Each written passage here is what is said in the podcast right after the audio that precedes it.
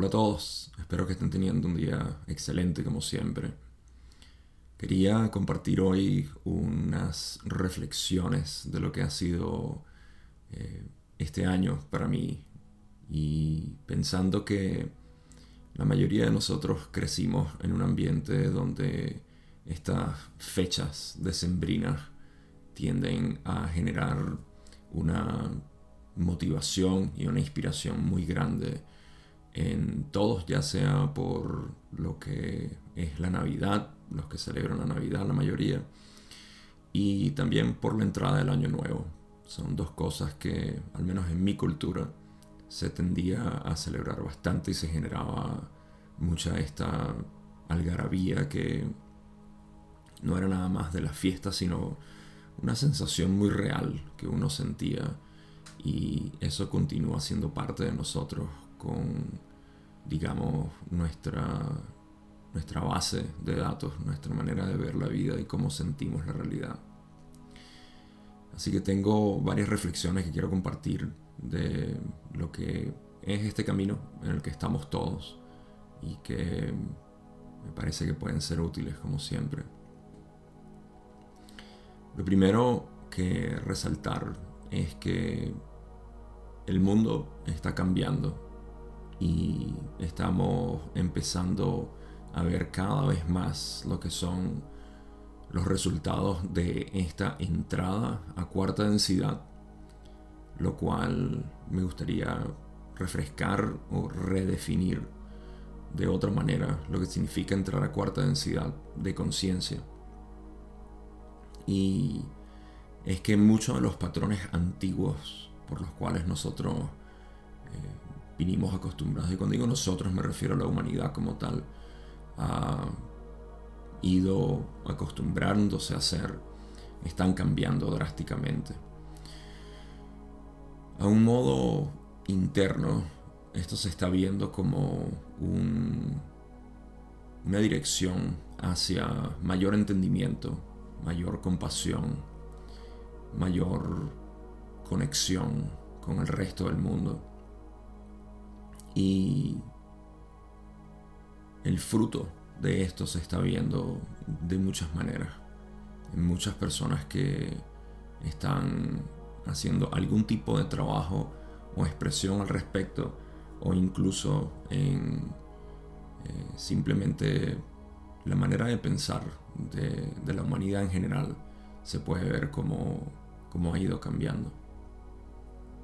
Eso no quiere decir, obviamente, que no existan comportamientos inconscientes que todavía pululan la tierra, por así decir, pero el hecho de que nosotros estemos cada vez más conscientes de esos comportamientos inconscientes, no solamente a un nivel colectivo, sino principalmente, y lo que va a ser el mensaje de este video una vez más, a nivel individual, de estar consciente de nuestros patrones inconscientes. Eso indica que evidentemente hay una mayor conciencia. Porque acaso cuando nos damos cuenta de que hay algún patrón negativo, ya sea colectivo o individual, no estamos creando conciencia al respecto. No necesitamos estar conscientes para darnos cuenta de que eso es un patrón negativo. La alternativa sería que simplemente vivamos con ese patrón, comportamiento, actitud, reflejo automático, sin darnos cuenta. Eso es lo que es estar realmente inconsciente. Por eso hay que de repente reconocer un poco más cada vez que, de nuevo, ya sea de manera colectiva o individual, un comportamiento inconsciente salga a la luz. ¿A la luz de qué? A la luz de la conciencia, obviamente. Y reconocer que para eso tiene que haber una conciencia más elevada, porque si no estuviésemos en la misma dimensión que la creó, en la misma dimensión que la creó y la mantiene. Eh, esto se puede ver reflejado en muchísimas de, de nuestras actitudes. Por ejemplo, una de, de las que me gusta despejar siempre es en la meditación. Cuando la meditación, como yo la enseño, se trata simplemente de permanecer presente ante lo que sea que esté viniendo, sin resistencia, y al mismo tiempo sin involucrarse en los pensamientos. Pero es natural que ocurra una de las dos, ya sea una resistencia hacia algún tipo de pensamiento que esté viniendo, una, una historia mental, o abordar el pensamiento y dejarse llevar. Eso ocurre naturalmente en la meditación. Pero cuando nos hacemos conscientes de que, a esto le decimos distracción, cuando estamos conscientes de que nos distraemos, hay dos maneras de poder recibir eso. Lo primero es culparse, sentirse mal. Decir, no sirvo para esto porque otra vez distraído. Pero acaso, para darte cuenta de que estabas distraído, no tuviste que haber creado un nivel de conciencia superior. En pocas palabras, tuviste que haber salido de la distracción y has entrado en la presencia una vez más. Entonces, en vez de utilizar el momento para uno castigarse o eh, hablarse con desdén en cuanto a nuestra capacidad meditativa, como si eso realmente existiera, lo cual no es cierto. No hay mayor capacidad o menor capacidad de, de meditación, eh, ultimadamente, por supuesto. Es cierto que nuestra mente puede estar agitada y el proceso meditativo es precisamente para aliviar esa, esa agitación. Pero en vez de tomarlo de esa manera, lo que podemos hacer es tomarlo como un regreso, como un, lo que realmente se debe sentir. Entonces, lo mismo con los patrones negativos, que son simplemente patrones inconscientes, y, y eso se está viendo cada vez más en lo que es la cuarta densidad de conciencia, que es a la que estamos entrando. Esta cuarta densidad de conciencia eh, se hace cada vez más visible. Hay muchas personas que preguntan dentro de la ley del uno, del estudio de la ley del uno, eh, ¿por qué seguimos en tercera densidad si ya estamos en cuarta densidad? Y resulta que el proceso de transición en el que estamos quiere decir que estamos literalmente viviendo en la frecuencia, por así decir, de tercera densidad, pero depende de nosotros hacer el switch a lo que es cuarta densidad para poder apreciarla. Eh, habrán escuchado que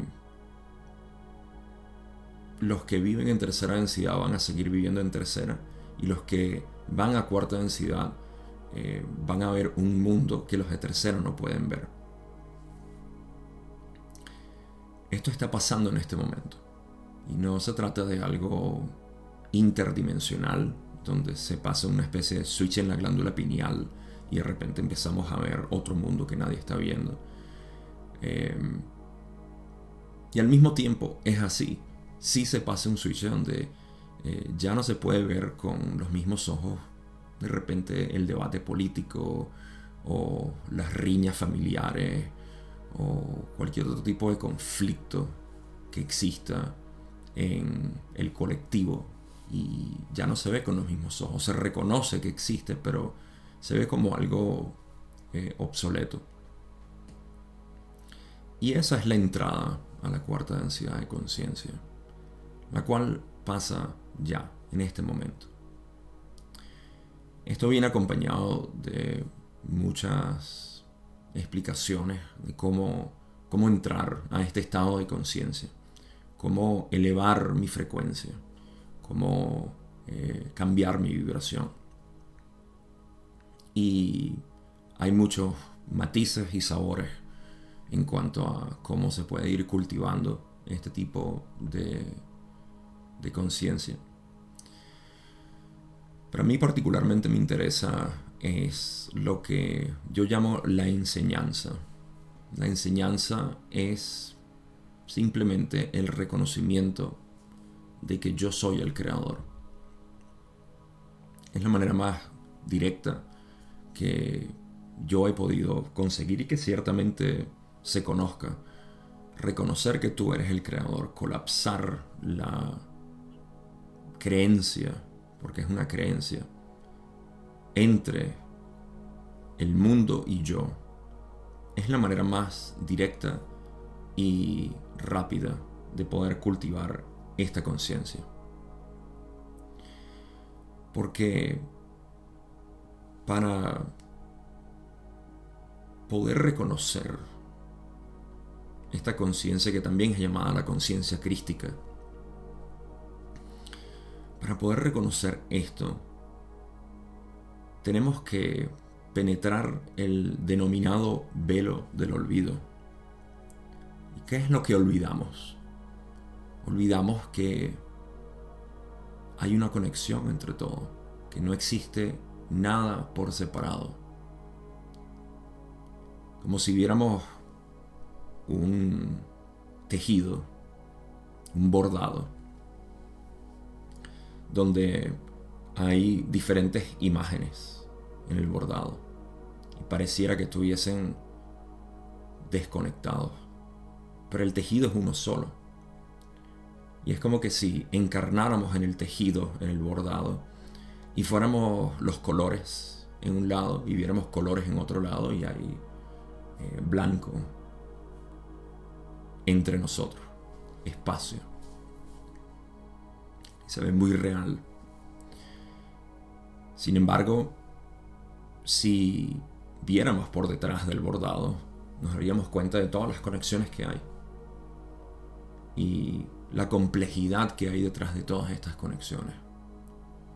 Nos diéramos cuenta del por qué realmente tenemos que ocultar todas estas conexiones para nosotros poder ver la realidad de la manera como la vemos. Así que eso es lo que hemos olvidado. Hemos conscientemente, cuando digo hemos, me refiero al yo absoluto, no me refiero a una individualidad en particular, me refiero ciertamente a una persona, porque no, a este nivel de entendimiento sabemos que las personas no existen, así como la actividad que tiene un ser humano no existe por separado, es la actividad del ser humano. Cuando alguien está corriendo, no decimos que hay un corriendo, sabemos que hay alguien corriendo. Correr es la actividad. La persona es la actividad de esta conciencia.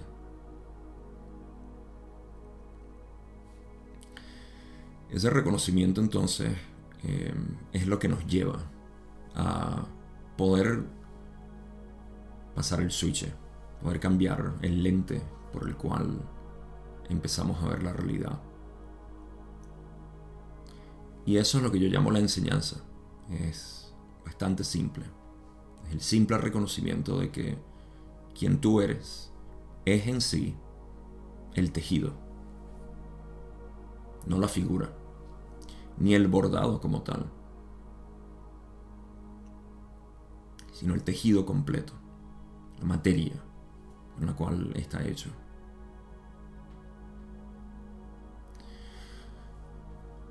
Esta enseñanza la conocemos como las disciplinas de la personalidad en la ley del uno.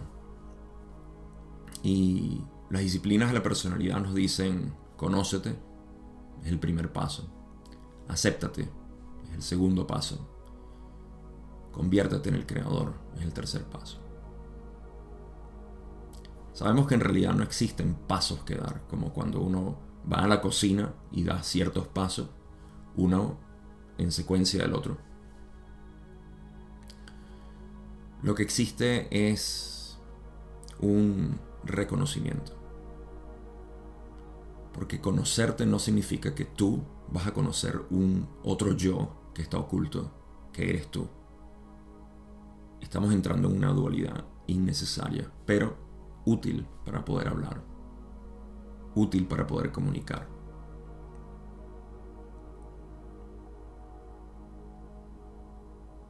Ese reconocimiento general abarca conocerte, aceptarte y convertirte en el creador.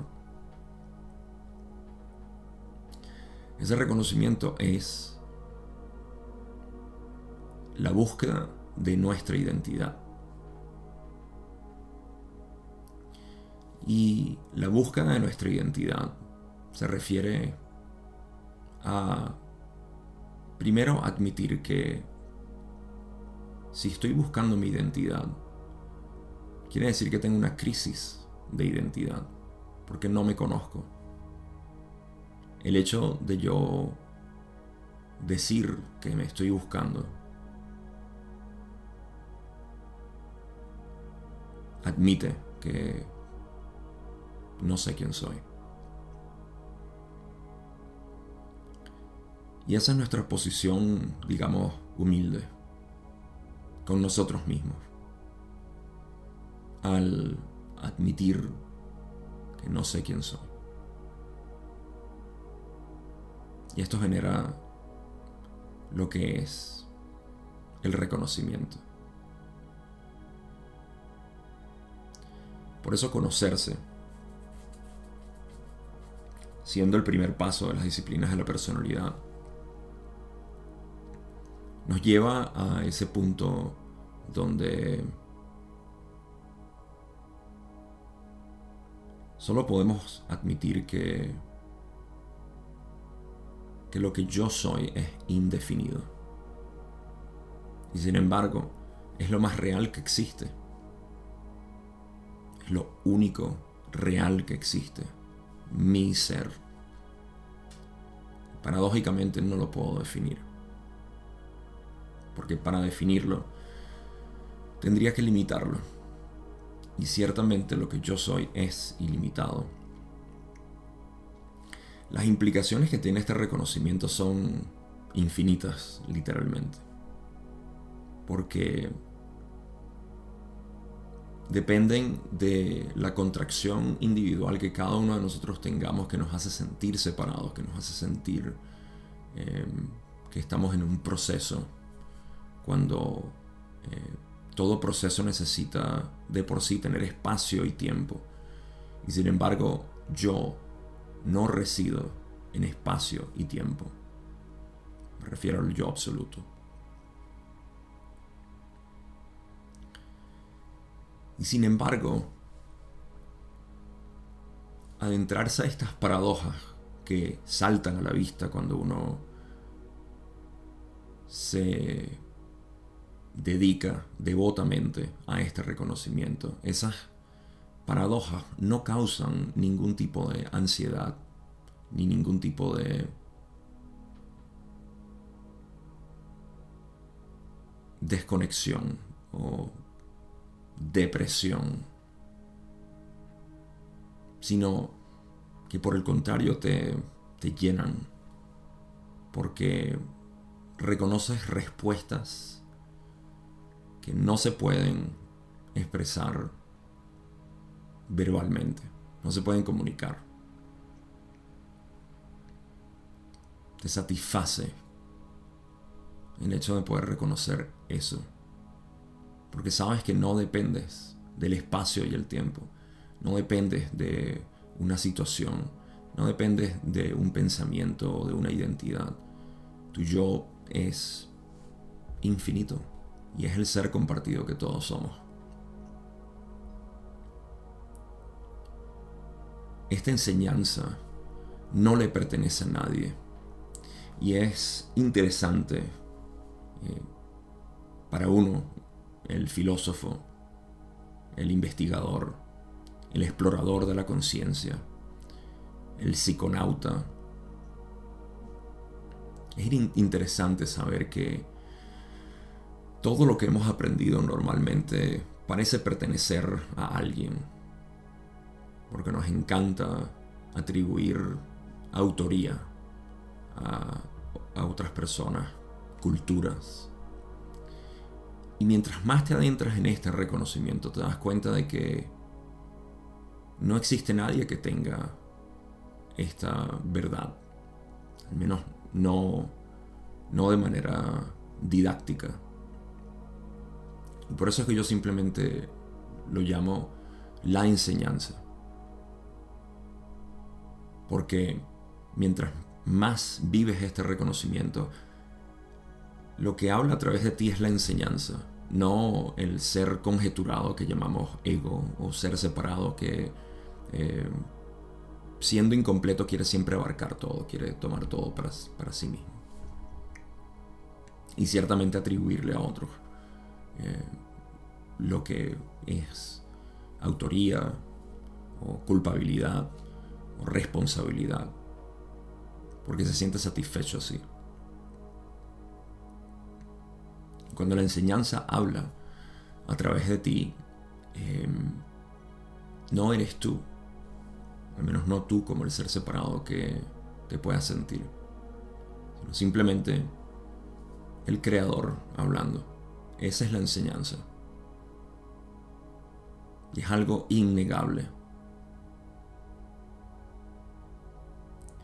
De modo que para que eso fluya tenemos que adentrarnos diariamente, constantemente, a este reconocimiento, lo cual despeja por su naturaleza lo que llamamos el ser separado o ego. No puede estar presente. Cuando esta verdad es comunicada, es imposible que pueda estar presente. Y esta verdad es siempre hablando de la conexión que hay entre todo y la falta de autoría que existe ante este reconocimiento. No hay nadie que lo esté haciendo. Lo está haciendo el creador por sí mismo. Y por eso es que la dicha es tan grande en este camino, si pudiéramos llamarlo un camino. Curiosamente le decimos el camino sin camino. Es una traducción un poco truncada de, como dicen en inglés, the pathless path, el camino que no tiene camino. Y eso me lleva al otro punto de lo que es esta, este gran deseo de vivir, y es el deseo de manifestar nuestra realidad ideal, nuestra misión, nuestro propósito, lo cual es algo que aprendemos de una u otra manera en cualquiera de estas avenidas de espiritualidad. Y aquí hay que entender diferentes elementos que son, pueden ser útiles para entender cómo no podemos manifestar la realidad que el ego quiera, sino la que es para ti. La manera resumida de entender la manifestación, la ley de atracción, tu realidad, tu propósito, la manera más resumida es saber que esto que yo estoy viviendo ahorita es mi realidad ideal. Cada uno de nosotros está viviendo la realidad ideal, perfecta, diseñada por ti y para ti. Cuando digo tú, este tú me refiero a la individualidad que está siendo expresada como el creador, el corriendo del corredor, el creador siendo el que corre, tú siendo esa actividad. Esa actividad está en un ambiente, en un ecosistema perfecto. Pero obviamente aquí tenemos muchos argumentos y tenemos eh, desacuerdos con este postulado, porque decimos mi realidad no es perfecta porque A, B, C, D, E. Problemas. Entonces el postulado ahora abarca esta, este argumento al decir, sí, eso existe únicamente porque tú lo crees. Tienes una creencia limitante de tu realidad. En pocas palabras, no aceptas tu realidad. Y el problema no está con las condiciones de tu realidad, porque tu realidad es perfecta. El problema está en que tu creencia limitante, sin importar cuál sea el escenario, el ecosistema en el que tú estés, la creencia limitante siempre se va a imponer sobre lo que sea que esté sucediendo. Esta es la manera más resumida de hablar de la ley de la atracción y manifestación. Porque, si se dan cuenta, todas las leyes, todas las maneras de explicar la ley de atracción son una manera de poder eh, reducirte estas creencias limitantes. Y esa creencia limitante es que yo soy alguien que necesita completarse, el ser separado. Para las personas intelectuales existen muchísimas maneras de poder abordar este tipo de acercamiento hacia la manifestación, el propósito que estoy tratando de manifestar, porque yo tengo una misión en esta tierra. Ahora, la brújula aquí, la guía para todo esto, es algo tan simple, pero tan simple, y es cómo te sientes. Es así de simple. ¿Cómo te sientes tú en tu vida, en este momento? Y nuestras sensaciones varían, ciertamente, porque no es simplemente un ya estoy perfecto o vivo constantemente atosigado por mis pensamientos y, y estoy mal. Es un vaivén. Entonces, en práctica, lo que realmente esto nos lleva es a balancear nuestro ser, no entre los pensamientos o sensación de satisfacción e insatisfacción. No queremos balancear esto como que una cantidad de insatisfacción siempre es buena, sino el equilibrio ante cualquier tipo de situación que nuestra mente diga satisfactorio o insatisfactorio, agradable y desagradable. Permanecer en equilibrio ante las dos es la clave aquí. Porque si buscamos experiencias que sean únicamente agradables, estamos creando un desbalance. Y si vivimos, evidentemente, en experiencias, en autodenigración, en todo esto, obviamente hay un desbalance. La clave está en permanecer en el medio, ante ambas. ¿Son agradables? Son agradables. ¿Son desagradables? Son desagradables. De esa manera, la mente no cultiva esta necesidad de estar buscando siempre en el futuro experiencias agradables. Al mismo tiempo, tampoco está en resistencia hacia las desagradables. Y en ese momento ocurre una transmutación de la experiencia como tal. Ecuanimidad es lo que se, se cultiva aquí. Te estarás preguntando en este momento, bueno, ¿y todo eso que tiene que ver con mi misión, propósito o la manifestación que yo quiero? Bueno, resulta que el universo habla únicamente en una frecuencia. Esa frecuencia es amor, gratitud, aprecio. Cuando nosotros emitimos esa frecuencia hacia lo que sea, hacia la taza de café, hacia el vecino, hacia la situación política, hacia mi familia, hacia mi mascota, cuando tú transmites eso, ya estás vibrando en esa frecuencia.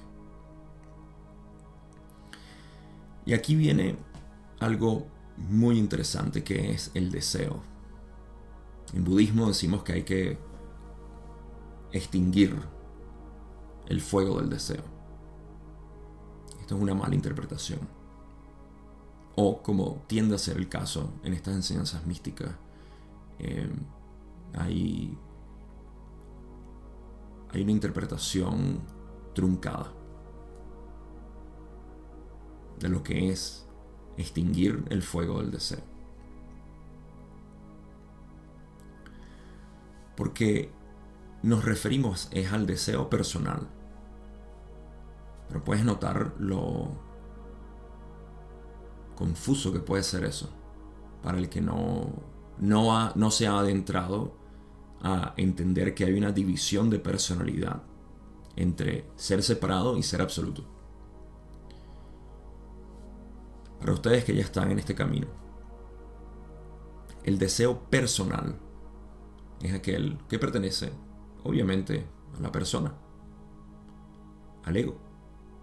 Es un deseo de incompletitud. Cuando obtenga esto, me voy a sentir bien. Cuando tenga esto, voy a llenarme. Si obtengo esto, voy a ser feliz. Y esa es la zanahoria guindando frente a nosotros. Estos son deseos personales. Y ese es el deseo que debe extinguirse. ¿Cómo? A través del reconocimiento de que ese deseo viene de carencia. Habrán escuchado eso también. No pidas desde la carencia, pide desde la abundancia. ¿Y cómo hacemos eso? Existe un deseo impersonal, el cual no te lo puedes atribuir a ti. Y es el deseo natural que tú tienes de expresarte, de vivir. Cuando digo expresarte, me refiero a desde tu movimiento físico diario, cómo caminas, hacia dónde vas, las cosas que haces, a cómo te comunicas y a lo que creas, lo que tú creas. Todo esto tiene un impulso que no te pertenece a ti, a ti como persona. Lo puedes, puedes hacer contacto con eso y darte cuenta de qué es lo que quiere hacer esto, qué, qué es lo que quiero hacer yo. Es escuchar al creador, qué es lo que desea hacer. Quiero pintar, quiero ayudar gente, quiero prestar servicio en esta área, eh, quiero cocinar, quiero eh, hacer música, bailar, hablar. ¿Qué es lo que este cuerpo siente que quiere hacer y esta mente quiere expresar? Eso no es un deseo personal. No sabes de dónde viene. Y porque no sabes de dónde viene, habiendo hecho el reconocimiento de que tú no sabes quién eres, sabes que viene de ti. En pocas palabras, viene de lo desconocido, porque tú eres lo único desconocido que hay. Todo lo demás es desconocido, excepto tú. Todo lo que tú sabes, lo sabes porque lo conoces, excepto a ti. Y la razón por la cual no te conoces a ti es porque tú eres lo que conoce lo demás. Y cuando intentas verte, no ves nada, porque nada te define. Tú defines todo.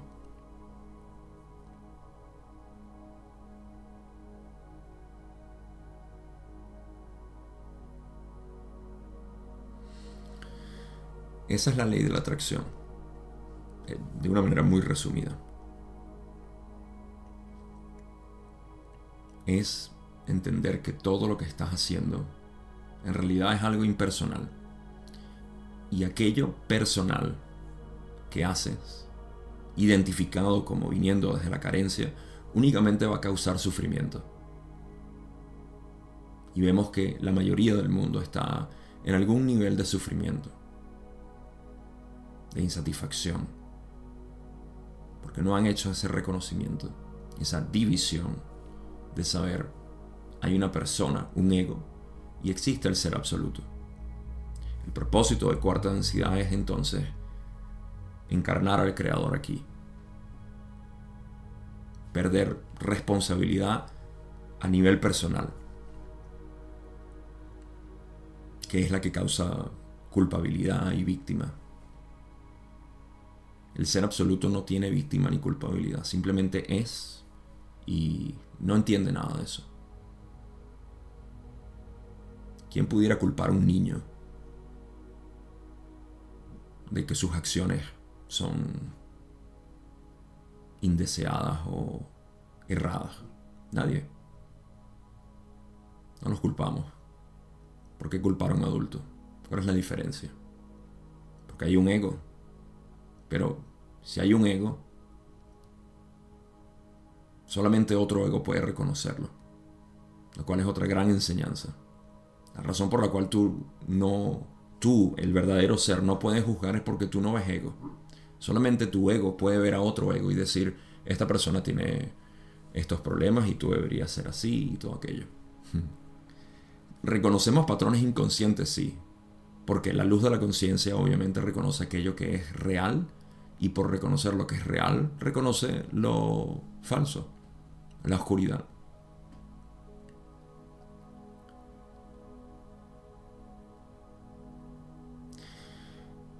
Para finalizar, mi última reflexión de hoy es lo que durante ya un par de años he estado llamando el fin de la búsqueda. Todos hemos empezado este camino en algún momento.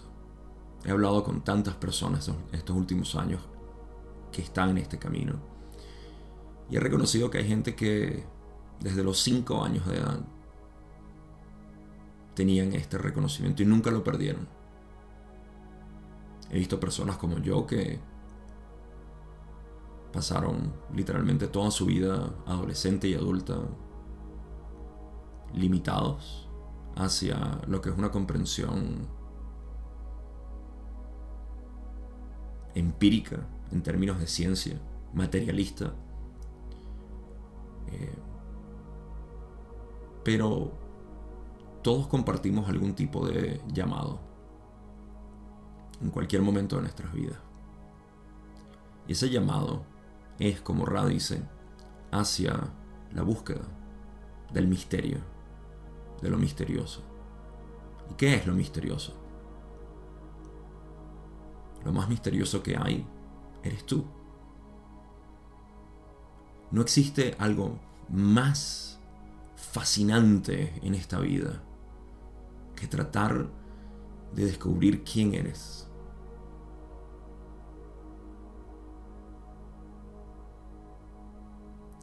Tú eres quien ha estado creando esta continuidad de experiencia. Tú eres quien has estado entretejiendo toda esta realidad. Tú.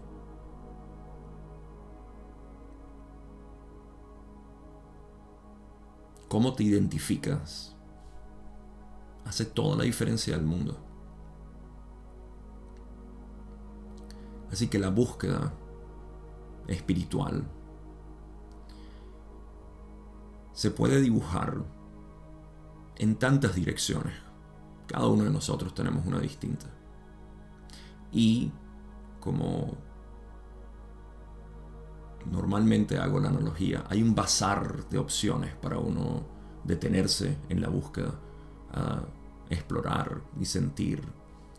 Y, y todo esto es fascinante. Es lo que yo llamo el bazar de cuarta densidad, de la transición a cuarta densidad. Son distracciones fascinantes, pero son distracciones. Porque el objetivo de la búsqueda es uno solo, y es descubrir quién eres. Encontrarte, colapsar esa distancia entre el mundo y yo. La última, la última parte que colapsar es Dios y yo. Una vez que esto colapsa, te has conocido, sabes quién eres y la búsqueda llega a su fin.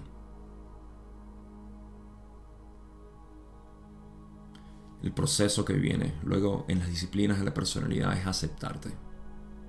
¿A quién más vas a aceptar? Aceptar que tú eres esto que está saliendo. El primer paso es el interno, conócete. El segundo paso es el externo, acéptate. acepta esto que está viniendo, acepta tu mente, acepta todas tus eh, inclinaciones mentales, tus perversiones, tus amabilidades, tu eh, pasado aterrador y tu pasado eh, adorable. Acepta todo. Entiende la dicha de que todo esto ha sido una experiencia, una de infinitas experiencias que vas a tener, que vamos a tener, o que va a tener el Creador. Convertirse el creador, en el creador no es un paso como tal, es el resultado de estos dos.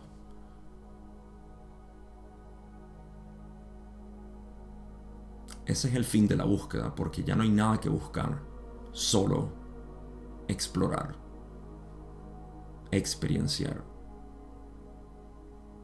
Y por eso yo llamo a esto un ciclo, porque se crea un ciclo en la mente, donde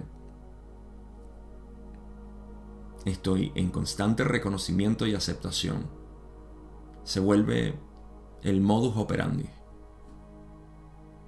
de, este, de esta realidad, desde este nexo de espacio-tiempo, como diría Ra, que soy yo, en mi experiencia, mi continuo experiencial. Y ese es el propósito de todo esto. Las distracciones que vimos en el bazar ahora las podemos ver con mayor detenimiento, porque ya no estamos, ya la inercia, el ímpetu que teníamos de buscar se acabó. Esa energía dedicada a la búsqueda ahora está disponible para explorar lo que sea. Actividades, sustancias, relaciones, todo. Eso es lo que, en contraste a vidas monásticas, que es lo que se, se fomenta de alguna manera en budismo. No para todo el mundo, pero se, se ve como que es el, el, el pináculo de, de la evolución del ser. En Zen no nos interesa. No existe un pináculo. En Zen el pináculo es una hoja seca, o un conejo brincando, o el cadáver de, de un venado, el sol, una prostituta, un presidente o un carnicero. Ese es el pináculo. Es todo. Todo es permisible, todo es aceptable. No existe algo específico que sea lo que denota el ser evolucionado. Lo que sí lo denota es su tranquilidad y ecuanimidad con todo, su felicidad, su paz. Eso es lo único que lo denota. Y por supuesto, eso no es una paz interna sellada, es algo que emana hacia todos. Y ese es tu propósito de vida. Tu propósito, tu misión es emanar esa paz. Si no la tienes, no te conoces. Si no te conoces, estás en búsqueda.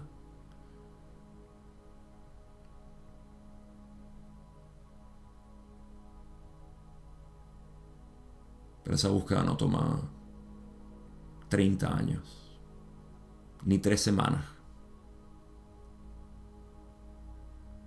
ni un segundo. No toma tiempo, es del momento, es ya, aquí y ahora, en el momento que quieras, puedes despertar.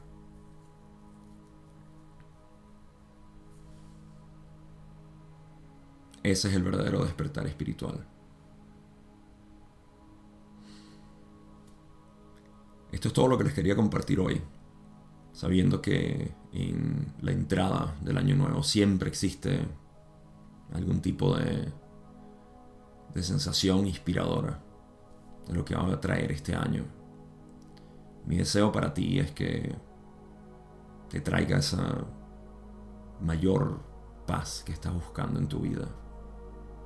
De esa paz viene una alegría que no depende de una circunstancia o situación particular. Y cuando vives en esa paz, en descanso, alegría en movimiento, el amor es inevitable.